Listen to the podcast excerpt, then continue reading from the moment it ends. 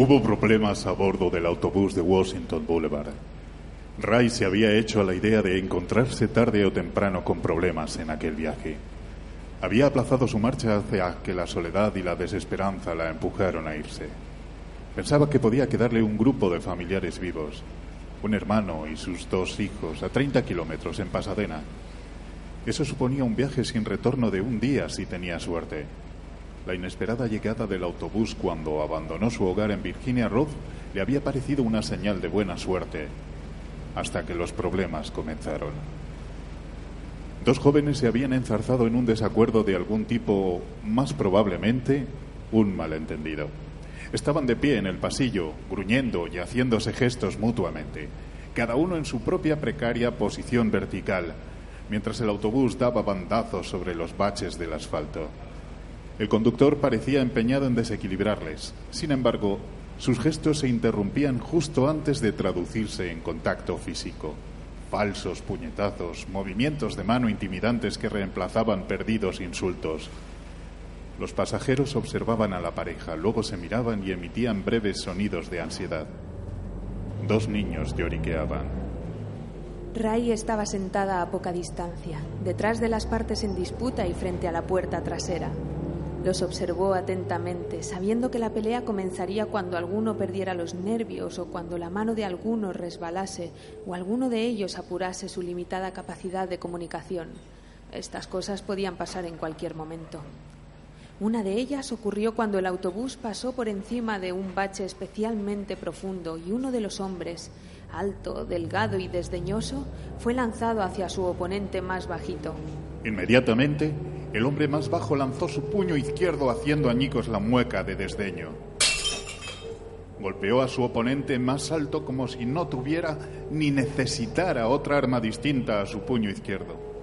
Lo golpeó lo suficientemente fuerte y rápido para derribar al hombre alto antes de que éste pudiera recobrar el equilibrio o devolver el golpe ni tan siquiera una vez.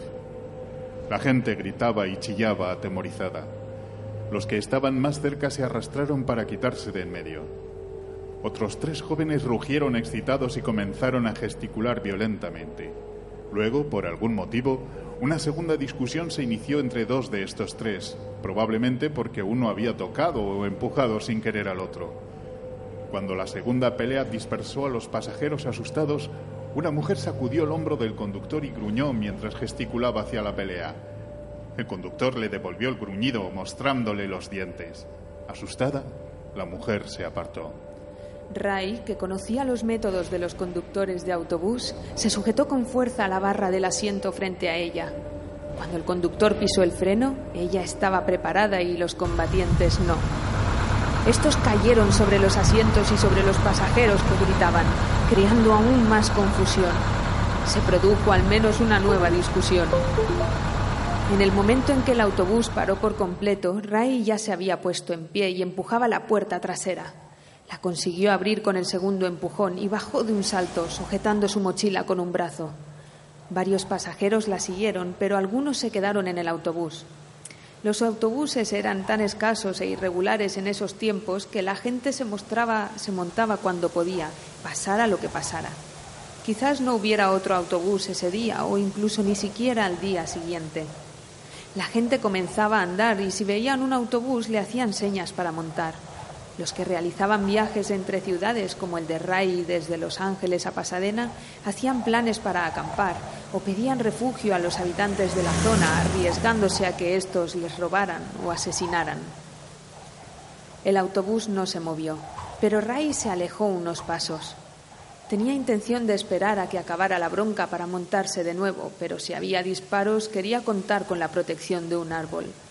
Así pues, estaba cerca de la acera cuando un Ford azul abollado al otro lado de la calle hizo un cambio de sentido y aparcó delante del autobús.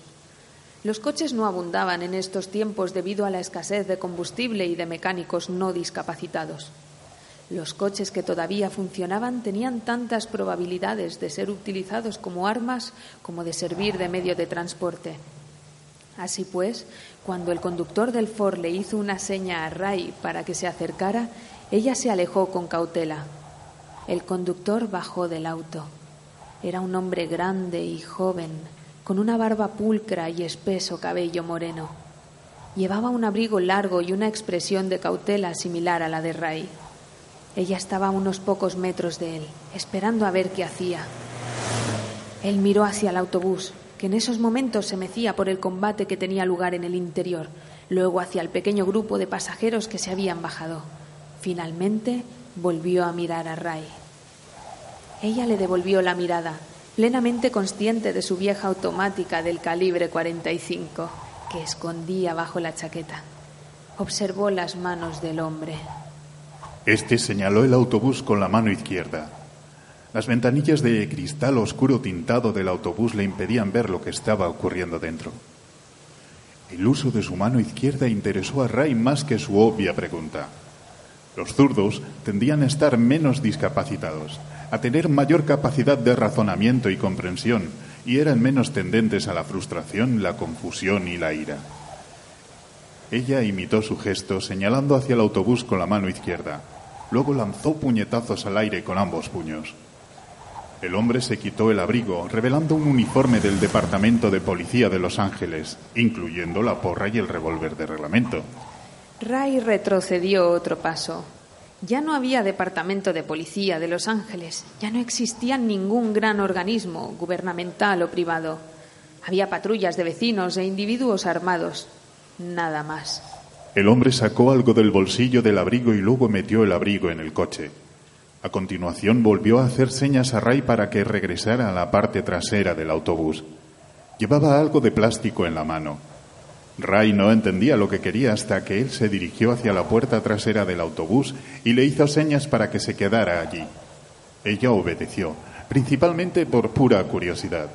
Policía o no policía, quizá pudiera hacer algo para detener esa estúpida pelea. El hombre avanzó rodeando la parte delantera del autobús dirigiéndose al lateral donde la ventanilla del conductor estaba abierta. Le pareció que lanzaba algo al interior del autobús. Ella estaba todavía intentando ver a través del cristal tintado cuando los pasajeros comenzaron a salir a trompicones por la puerta trasera, asfixiados y llorosos. Gas. Ray sostuvo a una anciana que se hubiera caído si no llega a sujetarla y bajó en brazos a dos niños pequeños cuando estaban a punto de ser derribados y pisoteados. Pudo ver al hombre de barba ayudando a bajar a la gente por la puerta delantera. Cogió a un flaco anciano que salió despedido por un empujón de uno de los que peleaban. Desequilibrada por el peso del hombre, apenas pudo echarse a un lado cuando el último de los jóvenes salió empujones. Este, sangrando por la nariz y la boca, se chocó contra otro y se enzarzaron ciegamente, todavía llorosos por el gas. El hombre con barba ayudó a bajar al conductor del autobús por la puerta delantera, aunque el conductor no pareció agradecer mucho su ayuda. Durante unos instantes, Ray pensó que iba a iniciarse otra pelea. El hombre de barba retrocedió y observó al conductor que gesticulaba amenazante, gritándole con una ira sin palabras. El hombre de barba se quedó inmóvil, rehusando responder a unos gestos tan claramente obscenos. Las personas menos discapacitadas solían hacer esto, retrocedían, a menos que fueran físicamente amenazados, y dejaban a los otros con menos control que gritaran y brincaran de un lado a otro. Era como si pensasen que comportarse de forma tan irascible como los que tenían menor entendimiento fuera rebajarse. Era una actitud de superioridad. Y así era como lo percibía la gente como el conductor del autobús. Tal superioridad era castigada frecuentemente con palizas, incluso con la muerte. Ray ya había podido experimentarlo en carne propia. Como resultado, nunca salía de casa desarmada. Y en este mundo, donde el único lenguaje común posible era el lenguaje corporal, ir armado solía ser suficiente. Raras veces se vio obligada a desenfundar la pistola o ni siquiera a mostrarla.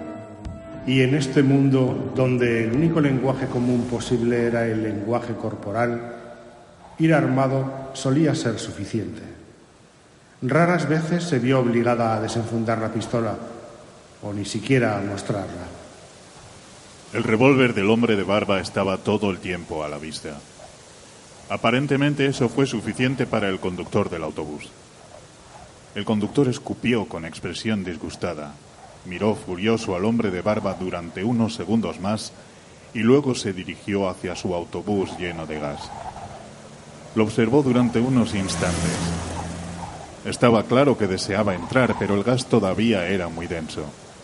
De todas las ventanillas, solo la pequeña ventanilla del conductor estaba abierta. La puerta delantera también lo estaba, pero la trasera no se quedaba abierta a menos que alguien la sujetara. Por supuesto, el aire acondicionado se había averiado hace tiempo. Llevaría un rato hasta que el autobús quedara totalmente despejado. Era propiedad del conductor, su modo de vida. Había pegado en los laterales fotografías de viejas revistas que mostraban objetos que aceptaba como pago por el billete. Luego usaba lo que reunía para alimentar a su familia o para intercambiar por otros productos. Si su autobús no funcionaba, él no comía.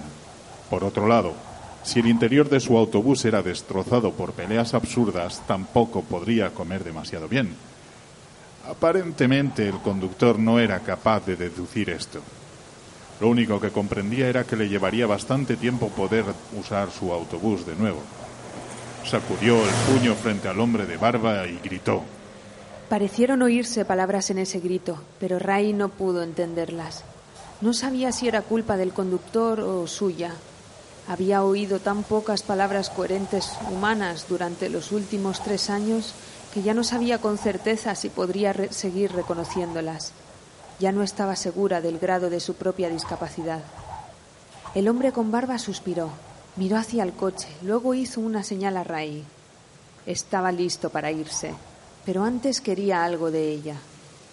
No, no, él quería que ella se marchara con él, que se arriesgase a meterse en el coche cuando, a pesar de su uniforme, la ley y el orden ya no significaban nada. Ni siquiera las palabras significaban nada. Sacudió la cabeza con un gesto de negación universalmente entendible, pero el hombre siguió haciéndole señas. Entonces sacudió la mano en el alto, indicándole que se fuera. El hombre estaba haciendo lo que los menos discapacitados raras veces hacían atraer una atención potencialmente negativa hacia otro de su clase. La gente del autobús había comenzado a mirarla. Uno de los hombres que habían estado peleándose dio unas palmadas en el brazo de otro. Luego señaló primero al hombre de barba y luego a Ray y finalmente sostuvo en alto los primeros dedos de su mano derecha, como si mostrara dos tercios de un saludo de Boy Scout. Fue un gesto muy rápido y su significado resultó obvio incluso a distancia. La habían agrupado con el hombre de barba. ¿Y ahora qué? El hombre que había hecho el gesto se dirigió hacia ella. Ray no tenía ni idea de lo que pretendía, pero se mantuvo en su sitio. Era unos 15 centímetros más alto que Ray y quizá 10 años más joven. Ray no se veía capaz de escapar de él corriendo, ni esperaba que nadie fuera a ayudarla si necesitaba ayuda. Toda la gente a su alrededor eran extraños. Hizo un gesto, una clara indicación al hombre para que parase. No tenía intención de repetir el gesto. Afortunadamente el hombre obedeció. Se limitó a gesticular obscenamente y algunos de los otros hombres rieron. La pérdida del lenguaje verbal había dado pie a toda una nueva gama de gestos obscenos. El hombre, con cruda simpleza, la había acusado de tener sexo con el hombre de barba y había sugerido que también complaciera al resto de hombres presentes, comenzando por él. Ray le miró con cautela.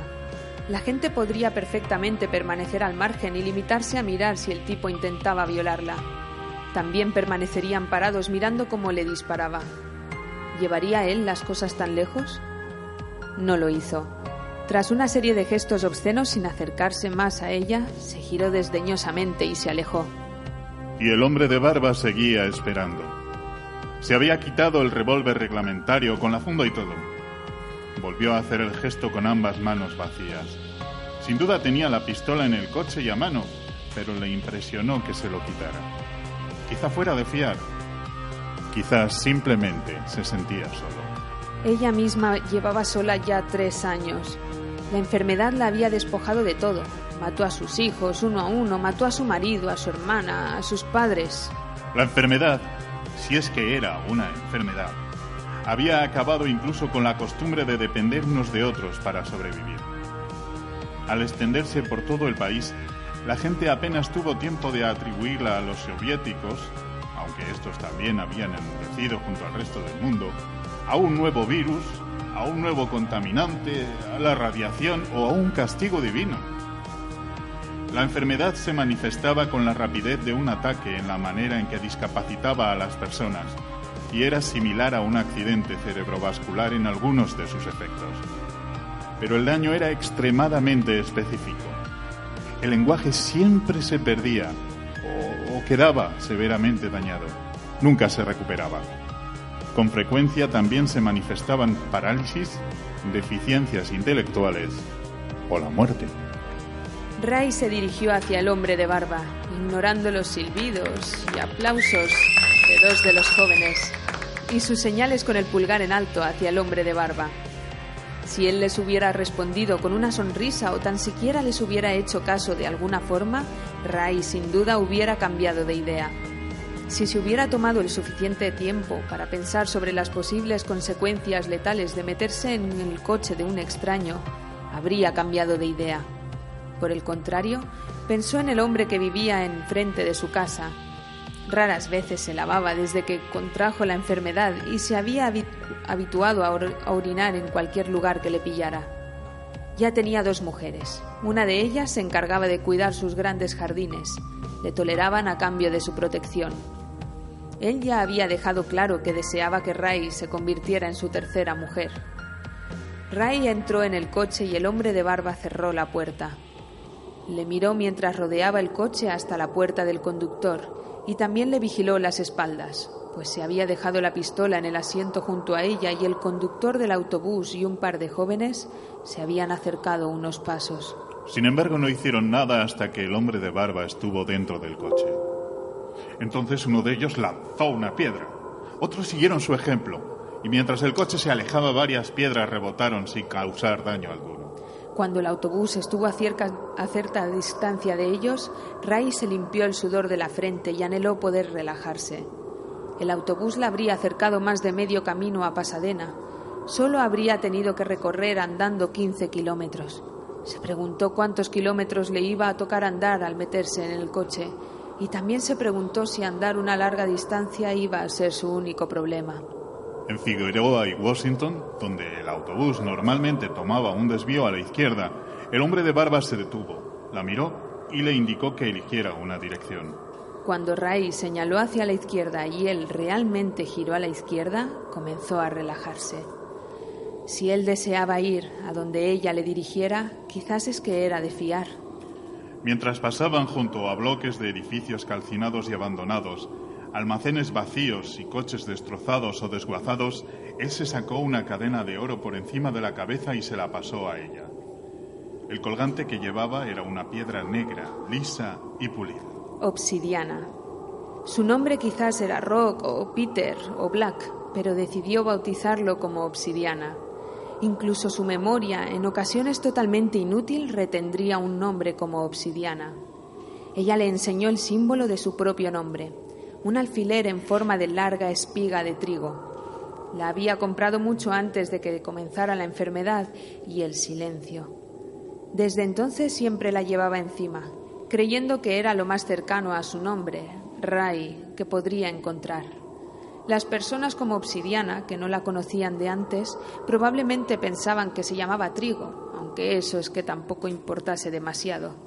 Ya nunca más escucharía pronunciar su nombre. Obsidiana le devolvió el alfiler. Le cogió la mano cuando ella la alargó para cogerlo y frotó su pulgar en las callosidades de su mano. Obsidiana le devolvió el alfiler. Le cogió la mano cuando ella la alargó para cogerlo y frotó su pulgar en las callosidades de su mano. Se detuvo en First Street y volvió a preguntar qué dirección tomar. Entonces, tras girar hacia la derecha, según le indicó ella, aparcó cerca del centro de música. Allí él tomó un papel plegado del salpicadero y lo desplegó. Ray reconoció que se trataba de un callejero, aunque no entendía lo que estaba escrito en él. Él alisó el mapa. Volvió a tomar la mano de ella y guió su dedo índice a un punto. La señaló, se señaló a sí mismo y señaló el suelo, lo cual significaba, estamos aquí.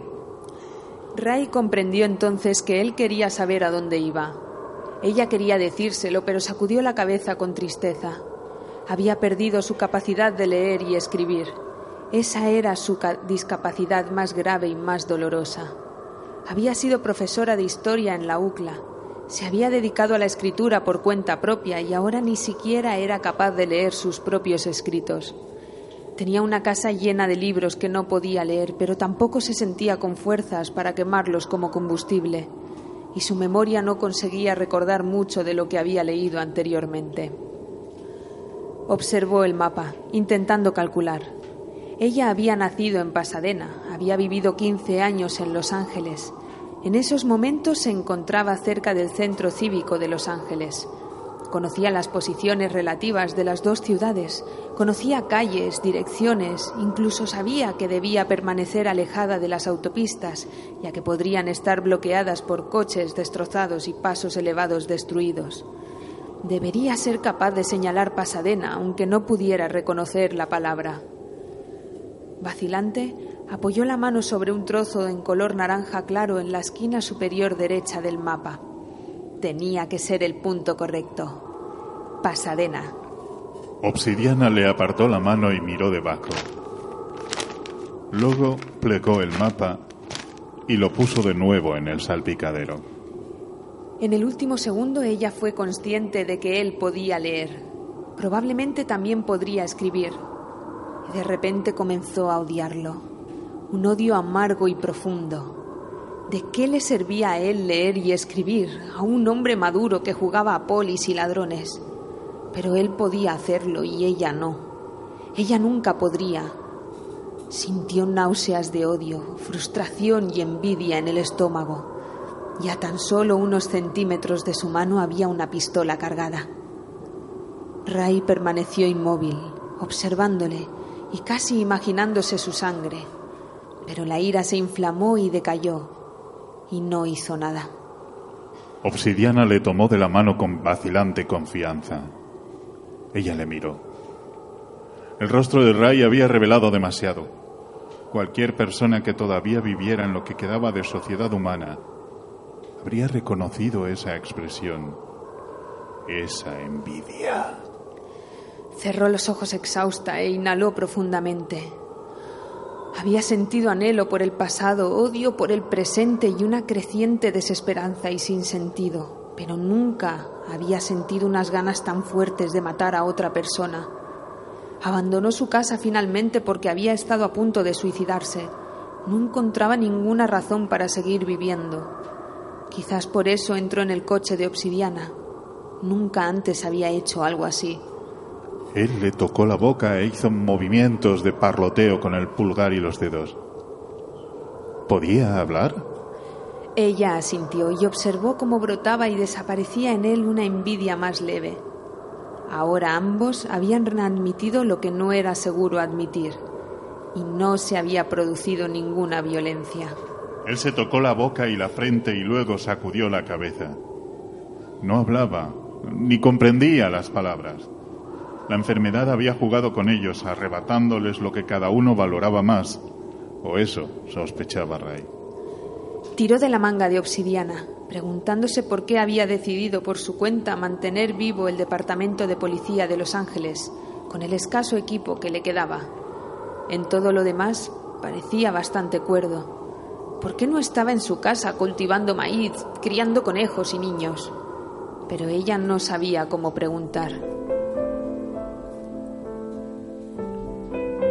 Entonces él puso la mano sobre el muslo de Ray. Y ella tuvo que enfrentarse a otra cuestión. Sacudió la cabeza. Enfermedad, embarazo, indefensa y solitaria agonía. No.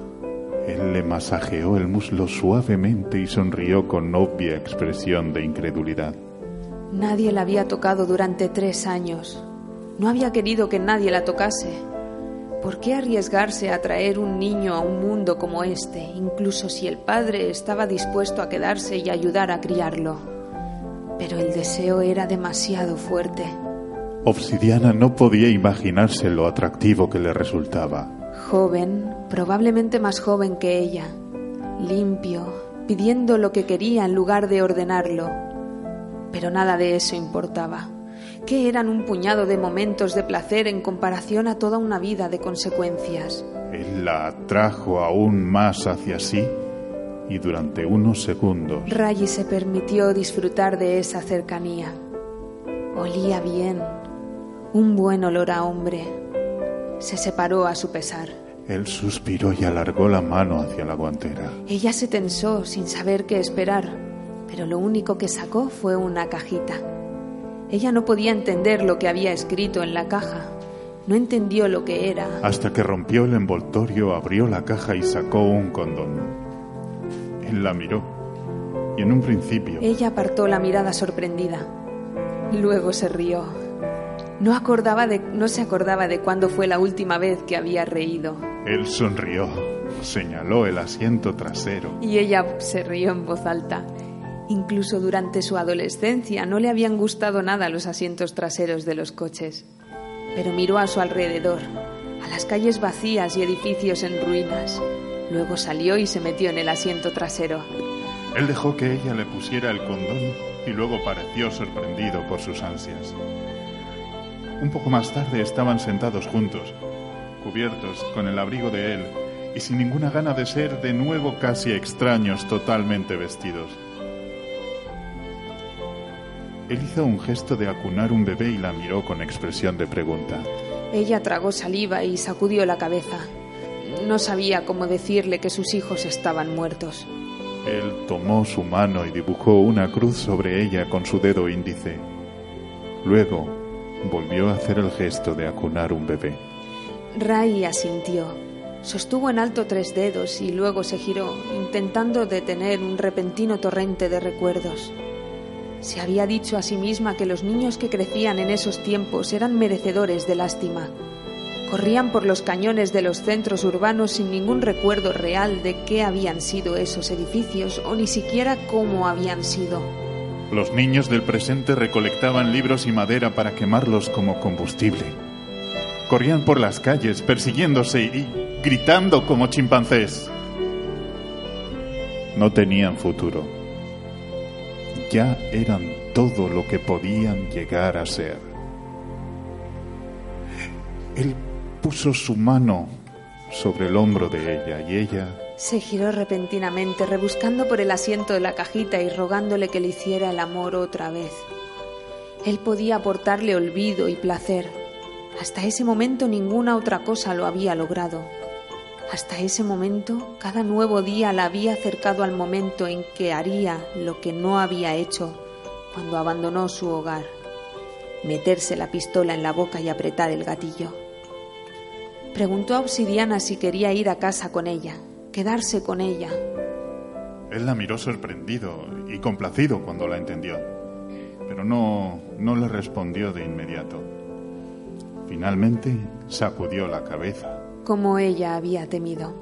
Probablemente se lo pasaba demasiado bien jugando a polis y ladrones y recogiendo a mujeres. Ray se vistió con silenciosa decepción, incapaz de sentirse enfadada con él. Quizás ya tenía una esposa y un hogar. Era probable. La enfermedad había afectado más a los hombres que a las mujeres. Había matado a más hombres y había discapacitado gravemente a más hombres. Los hombres como obsidiana no eran corrientes. Las mujeres o bien se conformaban con menos o permanecían solas. Si encontraban aún obsidiana, hacían todo lo posible por quedárselo. Ray sospechaba que tenía una mujer más joven y más bonita cuidándole. Él la tocó mientras ella se ataba la funda de la pistola y le preguntó con una complicada serie de gestos si estaba cargada. Ella asintió con expresión grave. Él le dio unas palmaditas en el brazo. Ray le volvió a preguntar si quería ir a casa con ella, en esta ocasión usando una serie de gestos distinta. Antes le había parecido que dudaba. Quizás se dejara cortejar. Él salió del coche y se montó en el asiento delantero sin responderle. Ella volvió a sentarse delante, observándole. En ese momento él tiró de su uniforme y la miró. Ella pensó que le estaba preguntando algo, pero no sabía qué. Él se quitó su placa, la señaló con un dedo, luego se señaló el pecho. Claro. Ray tomó la placa de su mano y clavó su espiga de trigo en ella. Si jugar a polis y cacos era su única locura, le dejaría jugar. Ella lo acogería con su uniforme y todo. Se le ocurrió que finalmente podría perderle por alguien que él conociera de la misma forma que la había conocido a ella, pero al menos podría disfrutarlo por un tiempo. Él volvió a coger el callejero, le dio unos golpecitos con el dedo, señaló vagamente en dirección nordeste hacia Pasadena y luego la miró. Ella se encogió de hombros, le tocó el brazo, luego el suyo propio, y sostuvo los dedos índice y corazón muy juntos, solo para asegurarse. Él tomó los dos dedos y asintió. Estaba con ella. Ella le quitó el mapa y lo tiró sobre el salpicadero. Señaló hacia atrás, al suroeste, de regreso a casa. Ya no tenía que ir a Pasadena. Podía seguir teniendo a su hermano y sus dos sobrinos allí, tres varones diestros. Ya no tenía que averiguar si estaba tan sola como temía. Ya no estaba sola. Ya no tenía que ir a Pasadena. Podía seguir teniendo a su hermano y sus dos sobrinos allí, tres varones diestros. Ya no tenía que averiguar si estaba tan sola como temía. Ya no estaba sola. Obsidiana tomó Hill Street en dirección sur, luego Washington hacia el oeste. Y ella se reclinó hacia atrás, preguntándose cómo iba a ser tener otra vez a alguien. Con lo que había logrado rapiñar, los alimentos en conserva que había preparado y lo que había cultivado, había suficiente comida para los dos. Sin duda había suficiente espacio en una casa de cuatro dormitorios. Él podía trasladar sus cosas allí y lo mejor de todo, el animal que vivía en la caja de enfrente recularía y posiblemente no la obligaría a matarle. Obsidiana la arrimó hacia él y ella apoyó la cabeza sobre su hombro, cuando de repente él frenó de golpe, haciendo que casi saliera despedida del asiento. Por el rabillo del ojo, Ray vio, vio que alguien pasaba corriendo delante del coche. Un solo coche en la calle y alguien tuvo que cruzarse con él. Tras enderezarse, Ray vio que la persona que corría era una mujer que huía de una casa de vieja estructura y en dirección a un escaparate protegido con tablones remachados. Ella corría en silencio, pero el hombre que la perseguía gritaba algo parecido a un galimatías mientras corría. Llevaba un objeto en la mano. No era una pistola, un cuchillo quizás. La mujer intentó abrir la puerta del comercio, pero estaba cerrada. Miró angustiada a su alrededor y agarró un fragmento de cristal roto del escaparate. Después se giró blandiendo el cristal en la mano para enfrentarse a su perseguidor. Ray pensó que era más probable que se cortara la mano a que lograra herir a alguien con aquel cristal. Obsidiana saltó del coche gritando. Era la primera vez que Ray oía su voz, profunda y ronca por la falta de uso. Hacía el mismo sonido una y otra vez, como hacían algunos de los que carecían de habla. Ray salió del coche mientras Obsidiana corría hacia la pareja. Él había sacado la pistola. Temerosa, ella desenfundó la suya propia y liberó el seguro. Miró hacia alrededor para ver si alguien más había sido atraído a la escena. Vio al hombre mirar a Obsidiana y a continuación, repentinamente, se abalanzó hacia la mujer. La mujer le rajó la cara con el cristal, pero él le inmovilizó el brazo y logró apuñalarla dos veces antes de que Obsidiana pudiera dispararle.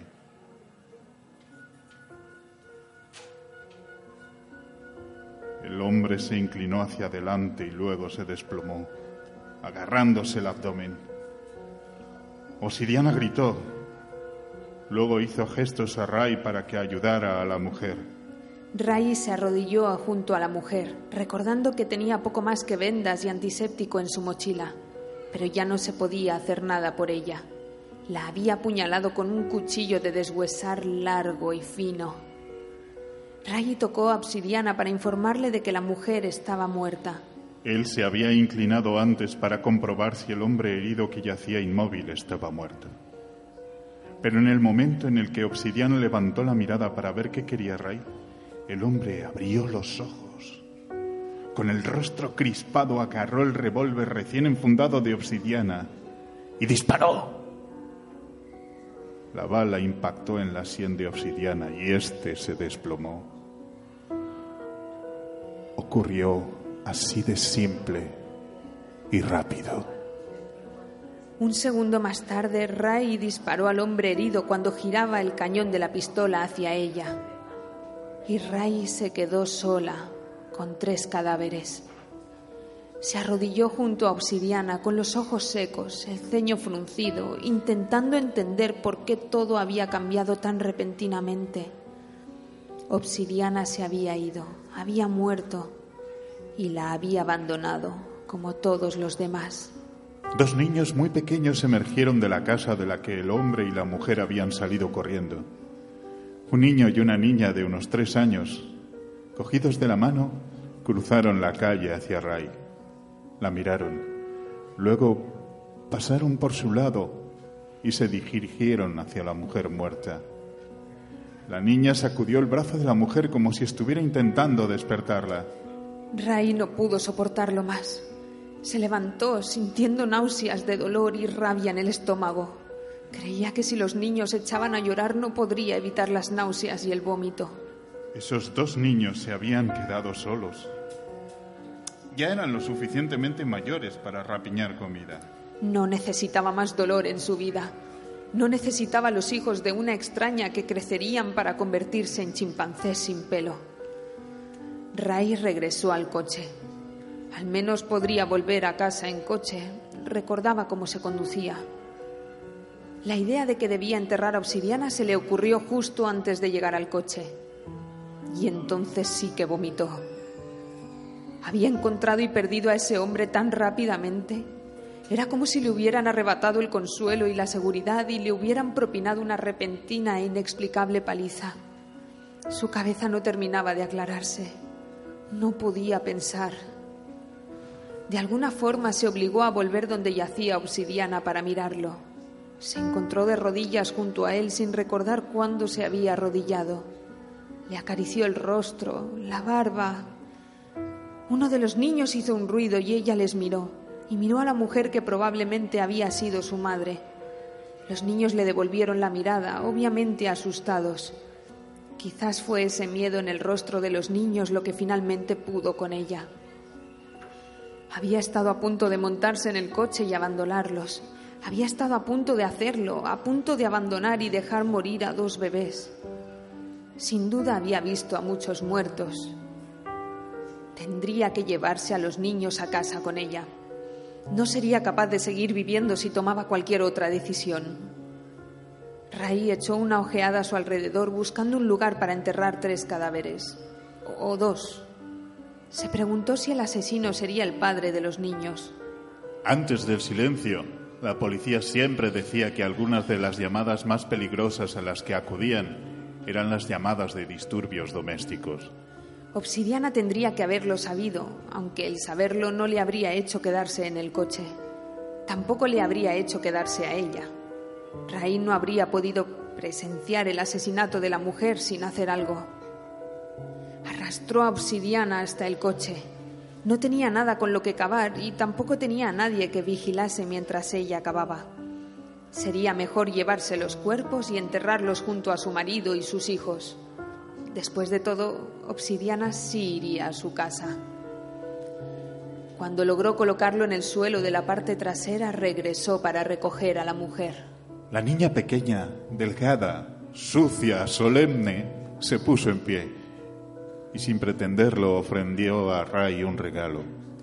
Cuando Ray comenzó a arrastrar a la mujer por los brazos, la niña pequeña gritó. ¡No! Ray soltó a la mujer y miró a la niña. ¡No! Repitió a la niña que se acercó hasta quedarse junto a la mujer. ¡Márchate! le dijo a Ray. No hables, le dijo el niño pequeño. No era un sonido borroso o confuso. Ambos niños habían hablado y Ray les había entendido. El chico miró al asesino muerto y se apartó de él. Tomó a la niña de la mano. Cállate, susurró. Palabras fluidas. ¿Había muerto la mujer porque podía hablar y había enseñado a sus hijos a hablar? ¿Había sido asesinada por la ira enconada de un marido o, o por la ira envidiosa de un extraño? ¿Y los niños? Debieron nacer tras el silencio. ¿Les afectó la enfermedad entonces o, o eran simplemente inmunes? Sin duda habían tenido suficiente tiempo para enfermar y enmudecer. La mente de Ray dio un salto hacia adelante. ¿Y si los niños de tres años o menores estaban bien y eran capaces de aprender el lenguaje? ¿Y si lo único que necesitaban eran profesores? Profesores y protectores. Ray echó una mirada al asesino muerto. Para su vergüenza, creyó entender algunas de las pasiones que debían de haberle impulsado a hacerlo, fueran las que fuesen. Ira, frustración, desesperanza, envidia de mente. ¿Cuántos había como él? Gente dispuesta a destrozar lo que no podía tener. Obsidiana había sido protector. Había elegido ese papel por quién sabe qué razones. Quizá ponerse un uniforme obsoleto y patrullar las calles vacías era lo que hacía que no se pusiera una pistola en la boca. Y ahora que había algo que valía la pena proteger, se había ido.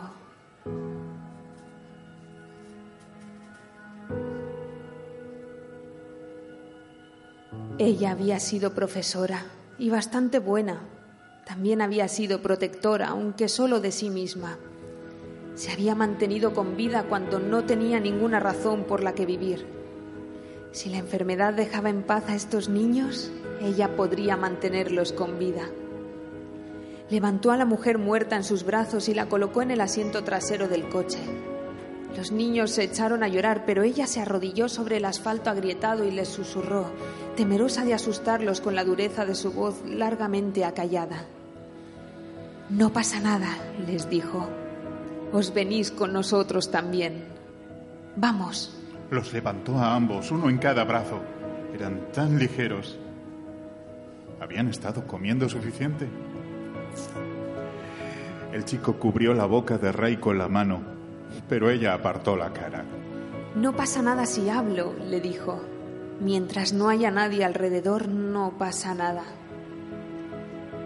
Dejó al niño en el asiento delantero y éste se movió sin que se lo dijera para hacer sitio a su hermanita. Cuando ambos estuvieron en el coche, Ray se inclinó sobre la ventanilla, mirándoles, y observó que ya estaban menos asustados y que la miraban con tanta curiosidad como temor. Soy Valerie Ray, dijo ella saboreando las palabras. No pasa nada si me habláis a mí.